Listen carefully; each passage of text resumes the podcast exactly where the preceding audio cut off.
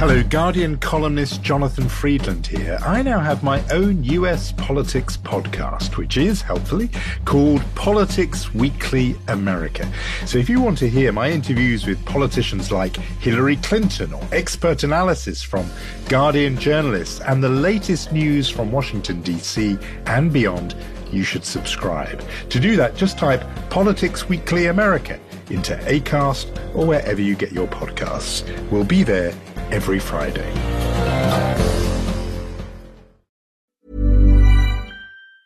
This is The Guardian.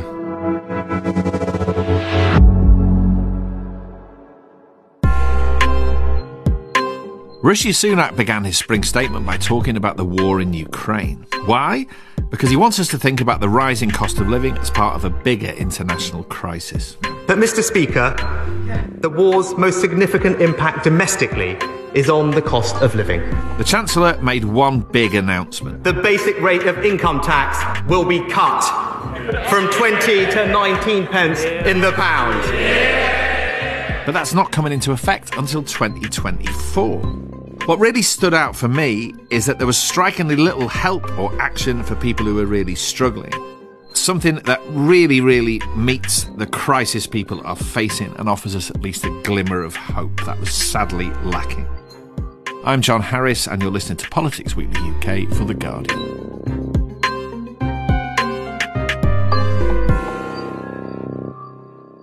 Joining me today are Miatta Fahnbulleh, Chief Executive of the New Economics Foundation, and David Gauke, the former MP, Chief Secretary to the Treasury, and briefly the Secretary of State for Work and Pensions. Hello to you both. Hi. Hello. Thanks for having us on.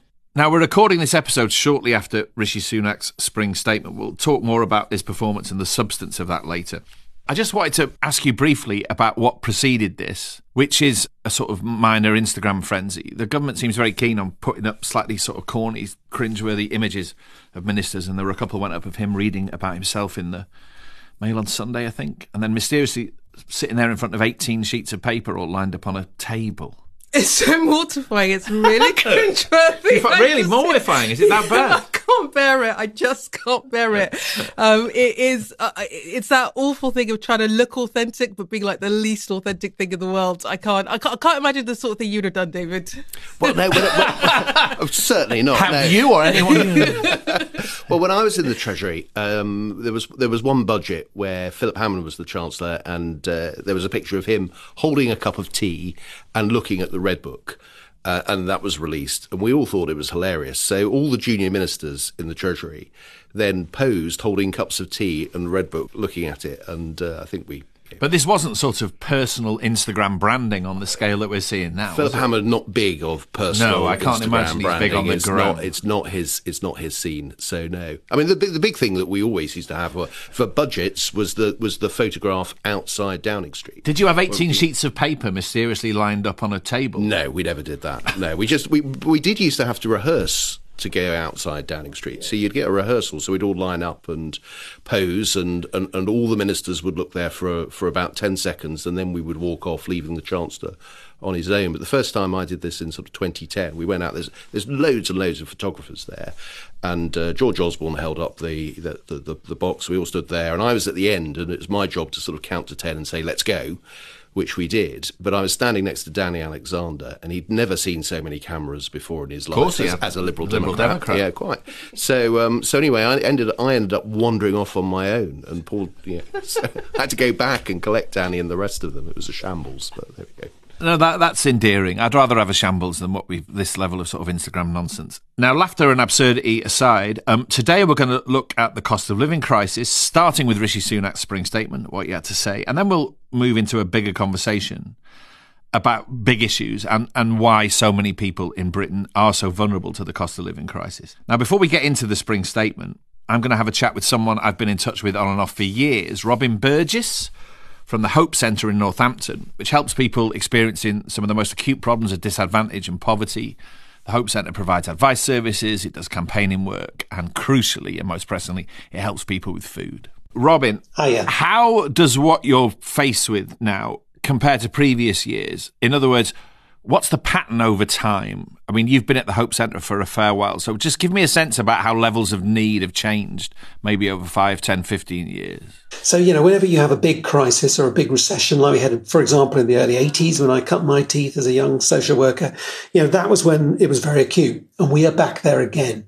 Uh, and we hit again another peak during COVID. Uh, but there was an attempt at alleviating those problems then by government with the uplift to uh, universal credit. None of that is in place now. And we're at the same time facing the greatest cost of living crisis that we've seen in possibly those 40 years of my career. So we're now seeing a level of poverty created by rising fuel prices, rising food prices, and everything else that's going up, including, let's not forget, housing and transport costs, that there will be millions more people, literally millions more people thrown into destitution over the next couple of years the biggest cost of living crisis in the 40 years yeah. that you've done the kind of work you do. Yeah. How do, how do you feel watching that play out in front of you? Well, it's terrifying. I mean, we saw it when COVID, COVID hit. Let's be under no illusions. All those people who lost their jobs, a huge upsurge in people accessing food aid, food banks, kind of things that we run. Um, and that was massive. It'll be worse again this time because you have the added impacts of all the fuel stuff. What are people going to do, do you think? It may sound sensationalist, it may sound crude, may sound bullying. People will starve or freeze. Um, some will do both. Um, and that's the reality. There will be people who will not have enough to eat and will go hungry and they will be ill, both psychologically and physically as a result of that. You know, it's not just me saying that. People like Jack Monroe, brilliant campaigners, have been making those cases really strongly. People like Martin Lewis, uh, the, the, the comparison site guy, has been doing fantastic work saying the same thing.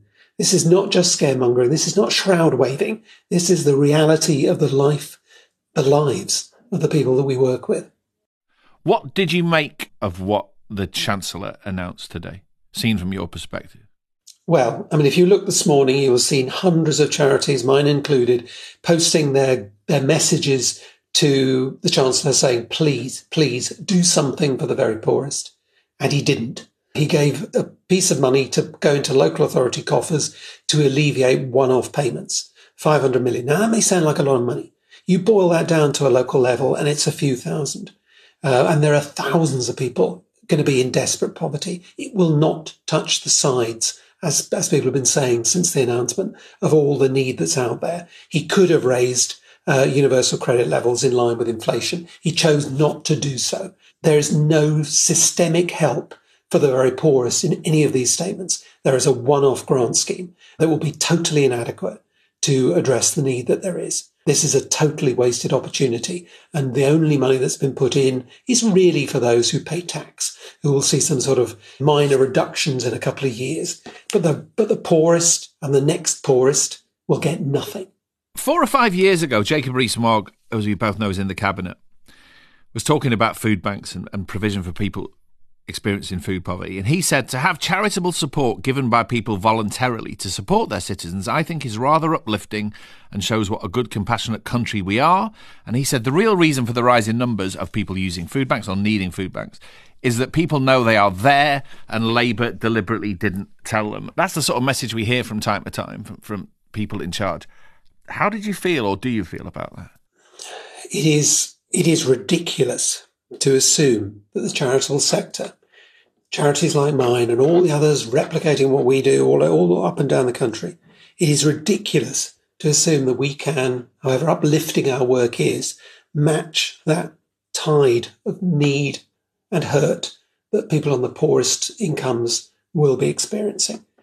There is nothing uplifting about receiving some charity from an organization like us. It may be kind and it may be, may help, but it is not enough to mitigate against those cuts. Thank you so much for talking to us, Robin.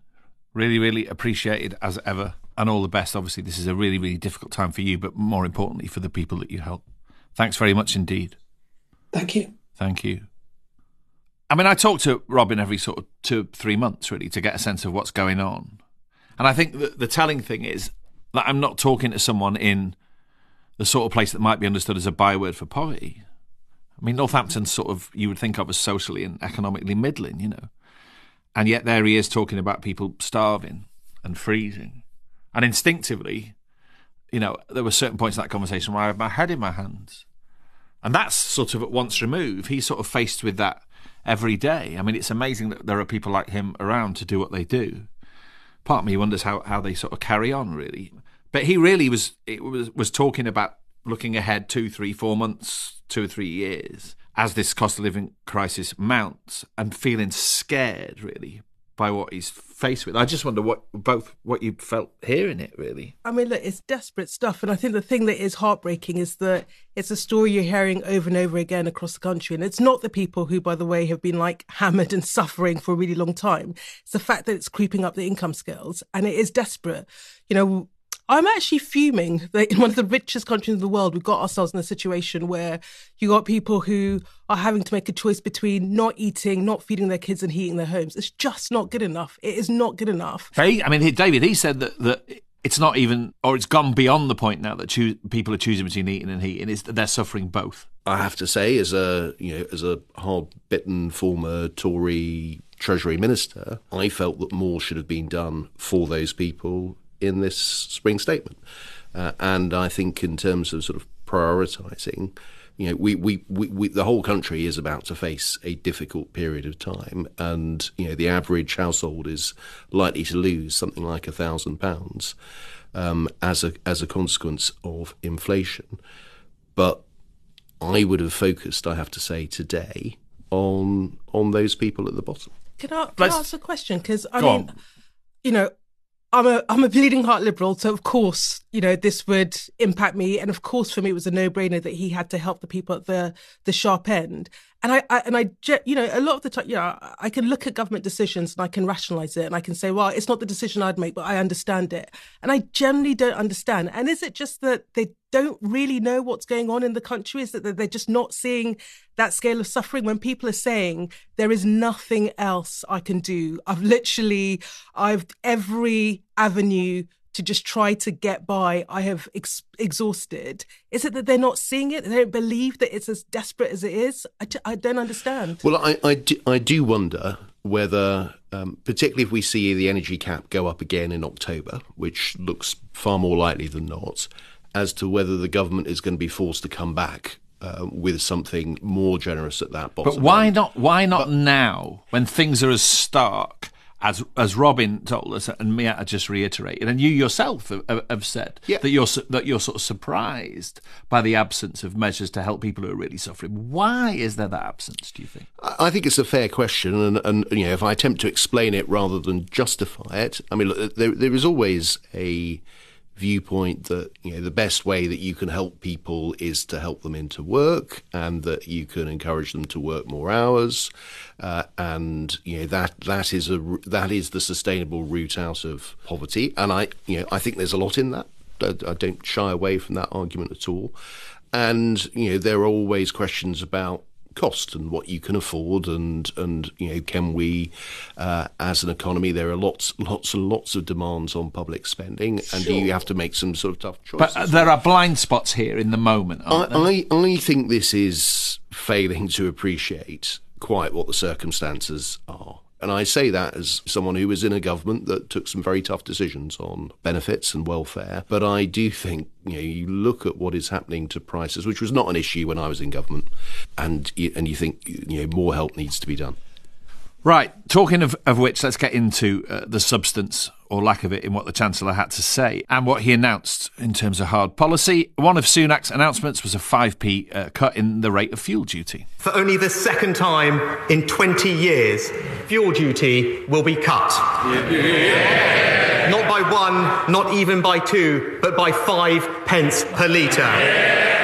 It's the market trader school of rhetoric. Not one, not two, but five. So that was one measure he announced. He announced some help with energy costs in a sort of roundabout way. He's going to cut VAT on such energy saving devices as heat pumps and so on. He has announced that the Household Support Fund, which is a measure that was brought in after the backlash against the end of the uplift to universal credit, that was initially half a billion pounds a year administered by local councils. That load of money ends this month, March 2022.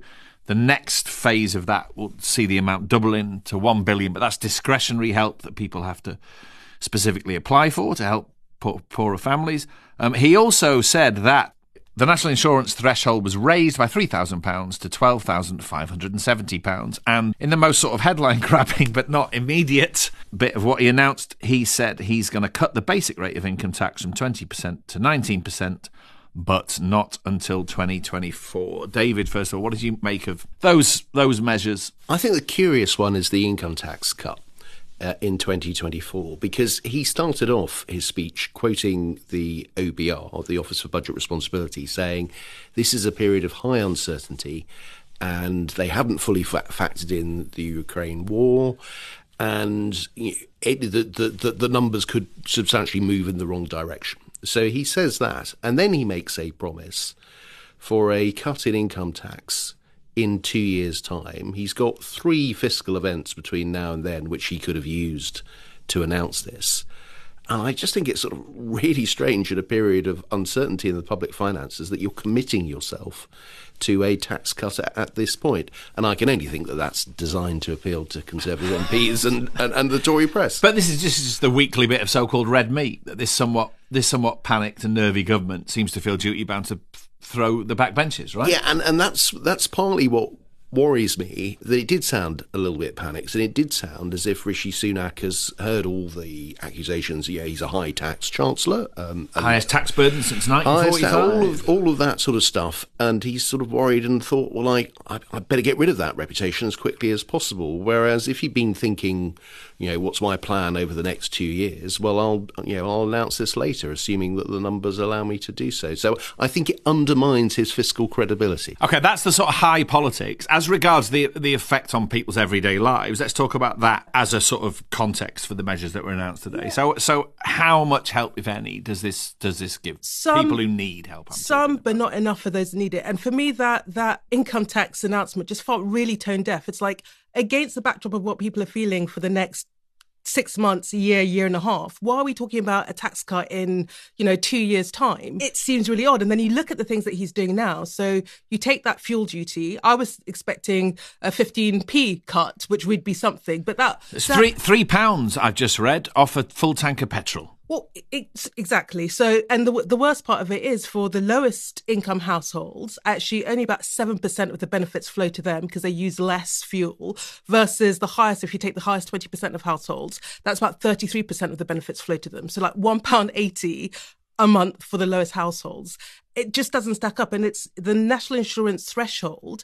The thing that I'm struggling with is that actually why it cost six billion. Why didn't he use that six billion to uprate social security which would have meant you know a thousand pounds six billion correct me if i'm wrong uh, was the value of the uplift to universal credit. uplift a thousand pounds a year.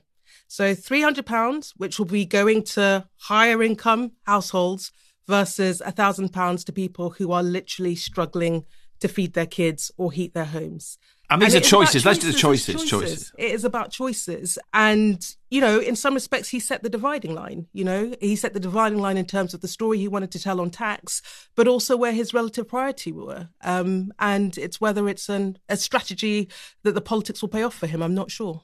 Tough choices is a sort of political cliche. I wanted to talk about tough choices in the context of people's everyday lives and one person in particular.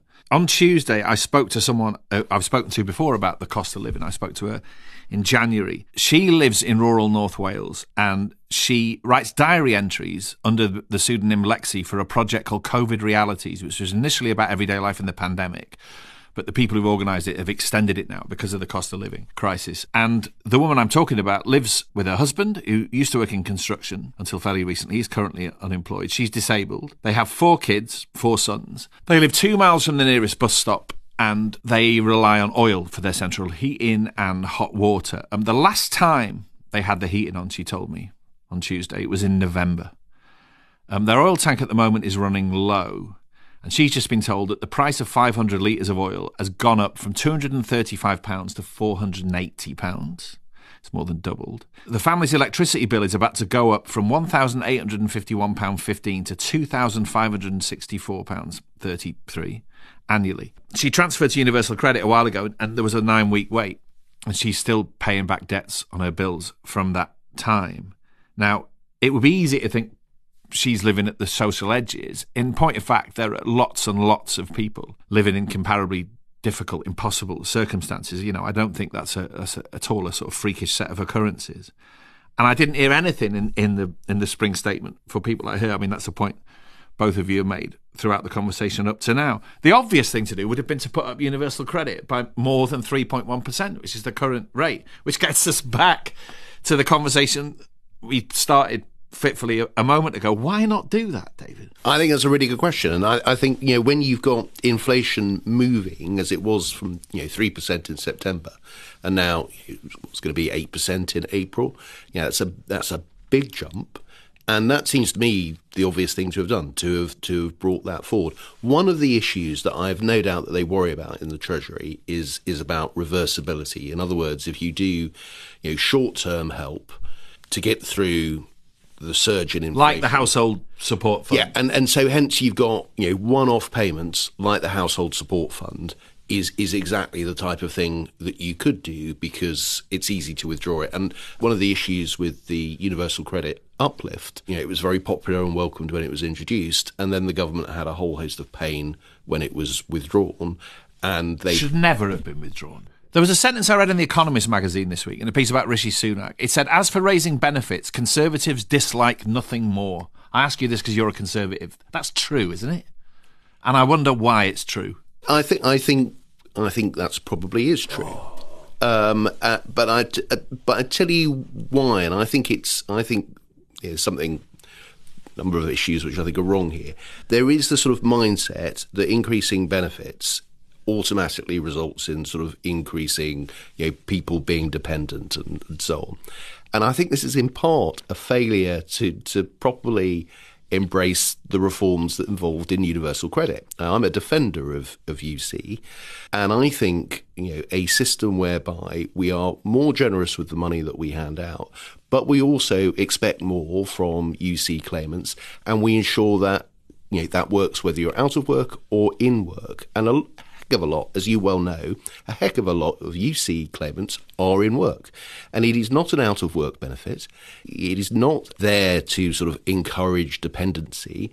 It is designed to provide support to people who need it and to help them into work. But even you, as a Conservative, would agree that notwithstanding everything that you've just said, there is an element of the sort of collective Conservative mind which, which teeters into cruelty sometimes in its refusal to countenance the idea of putting benefits up particularly in a crisis like this? Well, as I say, I think they should put benefits up. The argument will be, you know, we can't just borrow away and support living standards forever uh, uh and, and, you know, pay people to stay at home. But universal but, credit doesn't pay people to stay at well, home. Right. And right. For, me, for me, that's the key point. So a lot of people on UC are in work. And actually, for me, the more important thing that we need to hold on to is if you give people the basics, so they're not in destitution, so they can actually afford the basics for a decent quality of life, you set the foundations for them to spring up. You set the foundations for them to yeah, do no, better. And if we had any doubt in our mind, actually furlough that intervention that said, we are going to provide a baseline for people. And what did we see? People were able to engage with the labour market again. We didn't see huge levels of unemployment. People were able to bounce back. If you give people the foundations, they can get ahead. If you cut them at their knees, they tip into crisis and then they go into spiral. So I still don't understand our mindset on benefits because actually, for me, everything we've learned over the last 10 years should have shifted that mindset. Right, at that point, let's pause. In a moment, we're going to talk about the sort of bigger social and economic picture, how we got here, and the kind of deep social issues that we probably didn't hear much about from Rishi Sunak.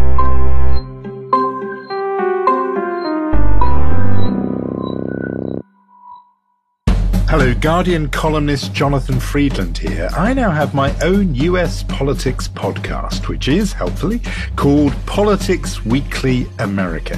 So if you want to hear my interviews with politicians like Hillary Clinton or expert analysis from Guardian journalists and the latest news from Washington, D.C. and beyond, you should subscribe. To do that, just type Politics Weekly America into ACAST or wherever you get your podcasts. We'll be there every Friday.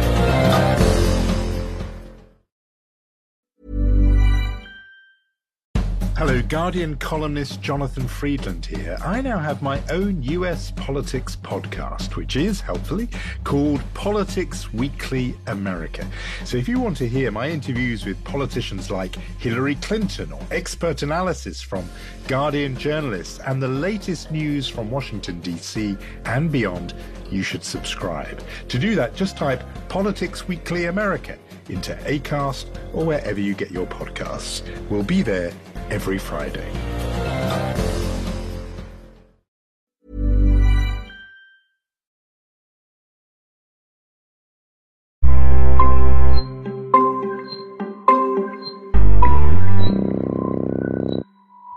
Welcome back. We're now going to talk about the big social and economic issues that leave so many people vulnerable to the current cost of living crisis and, and whether or not that big picture can be changed in any way. Clearly, this is a country full of millions of people who are extremely vulnerable to any rises in prices and big economic shocks. Since the financial crash of 2008, we've largely seen stagnating wages, benefits falling way behind living costs, millions of people living below the poverty line, and what you've ended up with is the plain fact that when we hit any crisis, a lot of people can't cope.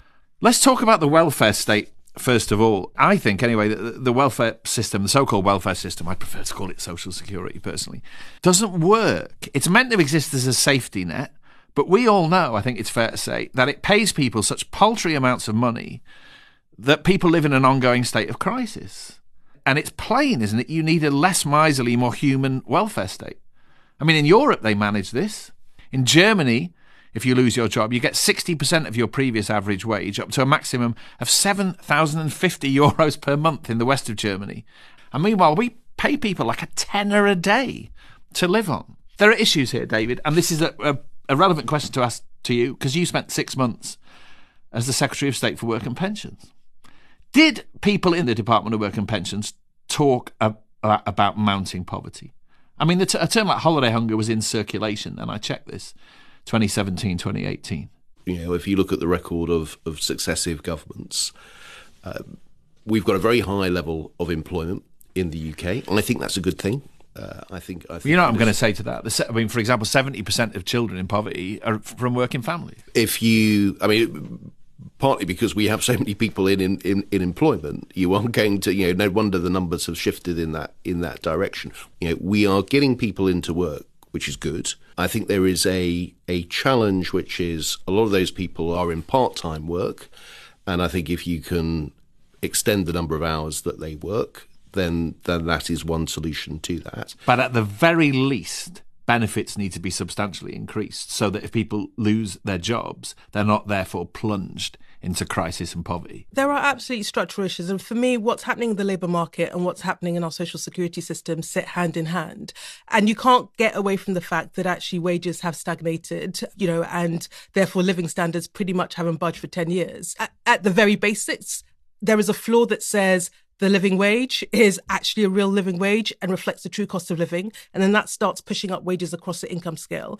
I think I do believe that there is scope for greater work of voice and collective bargaining in order to ensure that the benefits, you know, from growth are better negotiated. Do you, Dave, do you, David, as a, as a conservative? Because again, that seems to me something that, that runs across conservatives of all kinds. Is they're a bit allergic to the idea of trade unions having a greater presence in people's working lives and, and people having more bargaining. Yeah, I, am not sure that that actually is the right answer. I, am afraid I, I, don't believe that's why, the answer. Why not? Because I think the experience of, uh, for example, the 1970s when we had a very strong Come trade on, union. Oh, 40 50 years ago. No, no, but. Uh, well, that's the last time we had a really strong trade union. But we movement. have strange young trade union leaders across Europe, right? Okay. And they're able to have a corporatist model where they can sit down as grown-ups with employers and negotiate settlements that are good for workers. Sweden, and, and, Sweden and Germany are not Britain in the 1970s. No, but that, that Okay, that wasn't our experience in the 1970s. And what you saw is that essentially resources moved from you know, unions were able to get very good deals for their members, and non-unionized, including low-paid people, tended to suffer as a consequence until until the unionized uh, areas became uncompetitive and and you know that's why one of the reasons why they are no longer the force that they that they are David, you were in government. I know you were trying to do good things at the time, but the cut that we saw to social security over that 10 year period, I think is unforgivable. And actually, if the social security system and the level of benefits that people are getting was anywhere close to the 2010 level, we would be in a situation where, you know, a couple with uh, two kids would have £4,000 more in their pocket. I think we also have to go back to the position that we were in in 2010. And I, I you know, oh no, I don't. I don't want to go. Well, this is, I, was well, let me just make, yeah, no, I'm not going to go. go through the whole argument, John. But let me just yeah, both had it. make that point. Thousands of occasions, not me and you, but I mean down the years. But you know, there, there were some tough choices that any government was going to have to make. In the, any government was going to have to make in those. But on the backs of the on the backs of the Well, most vulnerable and, and disadvantaged people in society. The biggest single, you know, area of expenditure. You mentioned DWP. You know, that's the biggest spender in in in, in government. And inevitably, there was going to have to be something from that area. Now, you know, did we get everything right? I'm not going to pretend that we did. Did we go too far? I think in terms of the freeze, yes. And are we doing enough now? I'm no longer obviously part of the government, but are we are we doing enough now? I don't think that we are. See, the thing is, I would like to think the sort of naive, optimistic side of me would like to think we could at least have a conversation involving people from the left or the centre left and the right or the centre right of politics about the fact that clearly we can't go on like this. If there are people like Robin in Northampton and people like Lexi in North Wales and millions and millions of, the, of other people living in impossible circumstances, clearly something very fundamental has to change. Partly about the world of work and partly about the welfare state and the benefit system. Now, the last time there was a big or one of the last times there was a big sort of sea change in that stuff was in 1945. And if you look back to what presaged that, it wasn't just the Labour Party. There were Conservatives involved in that sea change because there was a sense of we can't go on like this. We'd seen the hunger and the poverty and the destitution of the 1930s, and right the way up to the King at the time, everybody agreed that something had to be done. Now, come, are we at least on the same page there, the three of us? Well, I think A we, loaded question, uh, some would argue. Yes. Are, are we in? look, I, I, I, I But you agree we can't you can't live in a in a country as affluent as ours in which people are starving and freezing. I think the government will regret not taking action now because I think it's going to be such a tough few months that the political pressure for them to do more is going to build up. and, and where I think the debate needs to get to is to move, you know, so everyone will probably agree that we need short term interventions. But for me, I think it is structural. You know, we've been arguing for what we call a living income, which is the kind of premise that there should be an income level, which we say as a society, no one's allowed to fall below so that people can afford the basics. And then from there, they can build and they can get ahead. And actually, that is a really radical, controversial thing to say. And I'm like, what kind of a society are we? Six richest, where to say there should be a basic income level that we say no one should fall below is something that feels revolutionary. I don't think it does. And if you look around and you look at the state of the, the, the crisis that people are in, why on earth would that not be a thing that we should be trying to work on both sides of the political spectrum? Where, where I think we we we differ, um, well, there's quite a few areas where we differ, but but one area where I think I definitely differ is is is that I don't think you can guarantee uh, income without conditionality. And can you just uh, be more specific when you so- say conditionality? so- like what? So, uh, which as a system works at the moment. So, you know, if you are receiving benefits, then yes, it's right that you are required to meet with your work coach. But you try and make that experience as much like work because I do think you have to have a welfare system that is designed about you know providing support when people can't earn, but getting them back into the labour market as quickly as possible. So I think that plays into this sort of scroungers uh, narrative. And actually, there's no evidence that conditionality actually works. And every time that DWP is asked to stump up evidence about it, they shirk away from it. And in truth, most people want to work. Most people want to work. But if you actually equip them to engage in the labour market better, and that is both about the income that they get, that means that they can turn crappy jobs that don't pay them enough and pay poverty wages. And then you equip them with the skills in order to engage with the labour market. That will achieve the same outcome without being punitive. Uh, this conversation could run and run, but I, I, I need to bring things to a close. I just wonder how you feel, just in, in conclusion, about the immediate political future. In the midst of the cost of living crisis and a looming energy shock and so on, there is an idea that we are definitely now in a new political era. it is always uncomfortable for a government for there to be less money around, the choices become harder, people are grumpier, and some of that is bound to reflect on the government. So I think it's a difficult time. And if you like, the sort of economic cycle and the political cycle are misaligned for the government. You know, it, I'm, I'm not. Re- I'm really not sure that we're going to be kind of in boom time in 2024, and everyone's going to be happy. Cut. It's a frightening time as well, isn't it? Yeah it, it, does feel like we're going from profound crisis to profound crisis. Um, it feels like just a very uncertain, a really scary time, and a lot of things that we took for granted, I think, are being upended.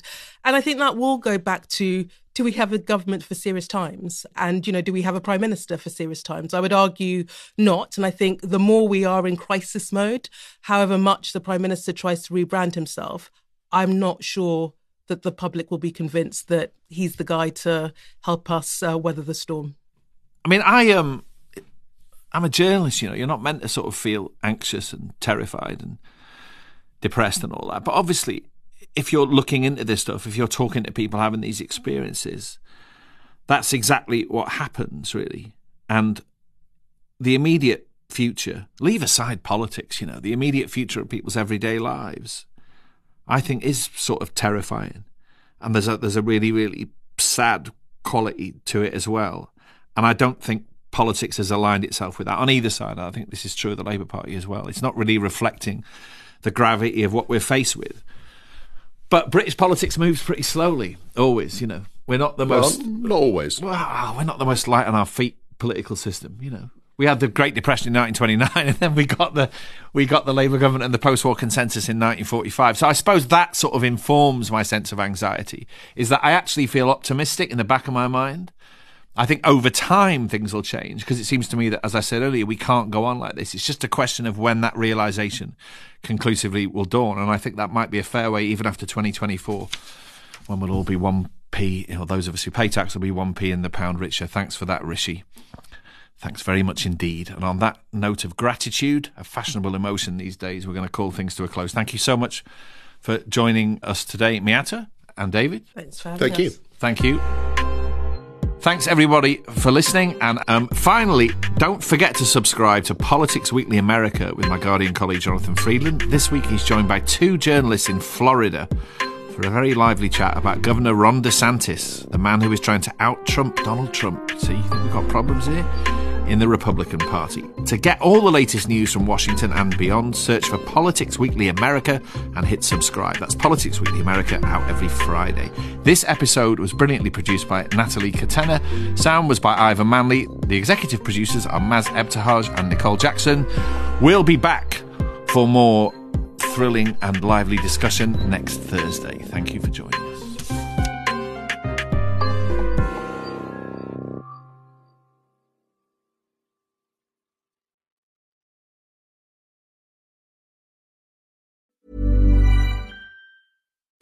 Hello, Guardian columnist Jonathan Freedland here. I now have my own US politics podcast, which is, helpfully, called Politics Weekly America.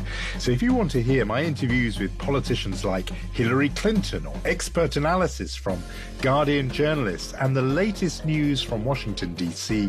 and beyond, you should subscribe. To do that, just type Politics Weekly America into ACAST or wherever you get your podcasts. We'll be there every Friday.